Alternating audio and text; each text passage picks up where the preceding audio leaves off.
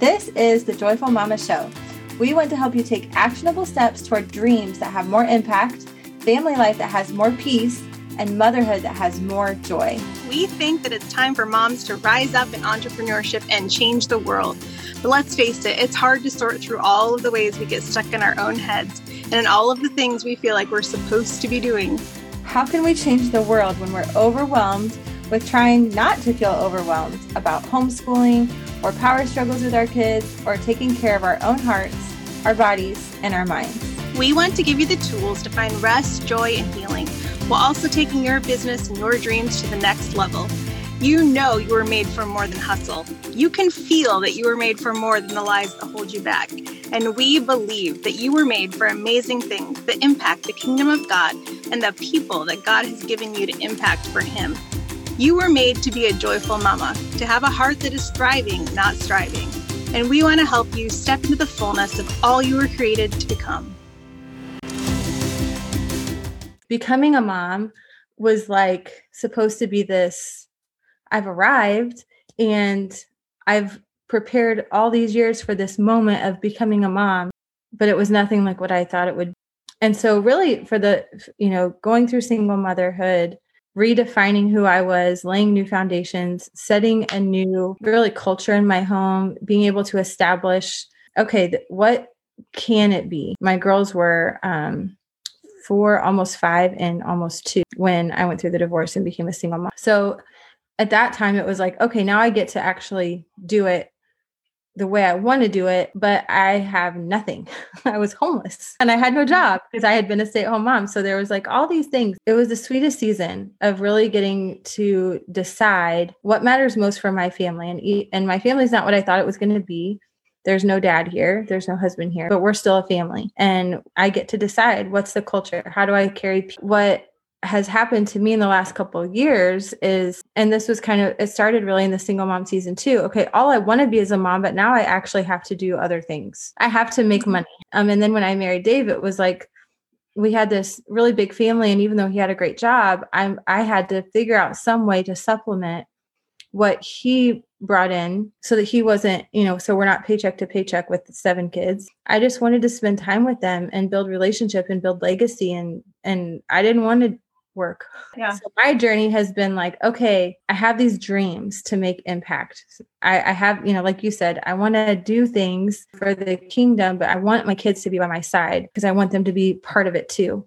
So how do I do that from home? Because I want to be at home. I want to be here. And that that's how entrepreneurship found me. I can actually make an impact through business, through the marketplace. And at first I didn't want to do that because I didn't want anything to take. So it's like I've had to renew my mind around the fact that I don't have to choose.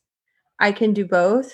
And it doesn't mean I'm less of a mom. Because I used to think that anything that took me away or pulled me away from my kids at all meant that I wasn't being a good mom like I used to think that if I had a job, then I was less of a mom. That if I, you know, all it was just, you know, messed up thinking. So, so for me, it's been this like, okay, moving away from this, like my kids are the center of my universe to having my identity separated from them and just being finding out who am I besides a mom. And you had to figure out who am I and a mom.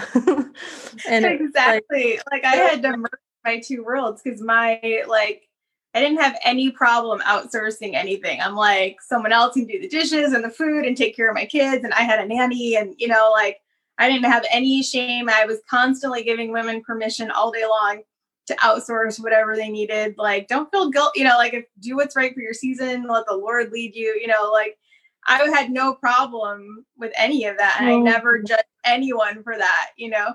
I was I one giving them the permission. Yeah. I totally did.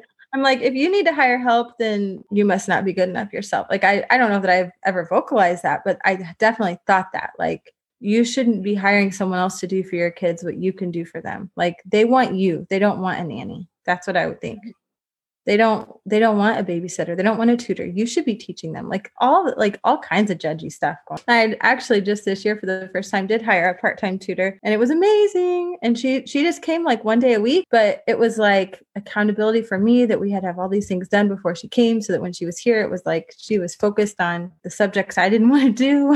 And it was so life-giving. And so phase two will be the housekeeper.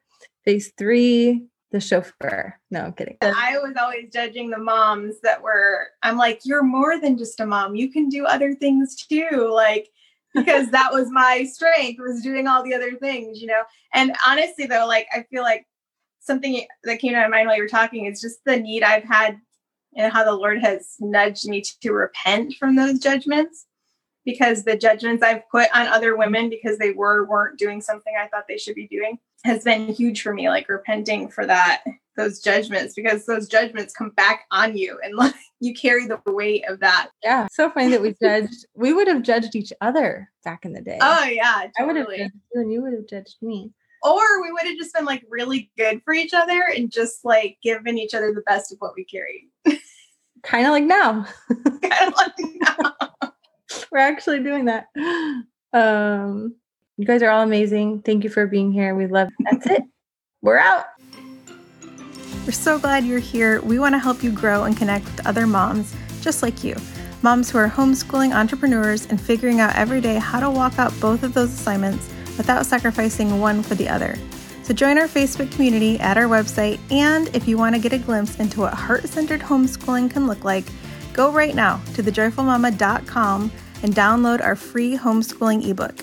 Seriously, though, go right now before a kid wants a snack. That's thejoyfulmama.com.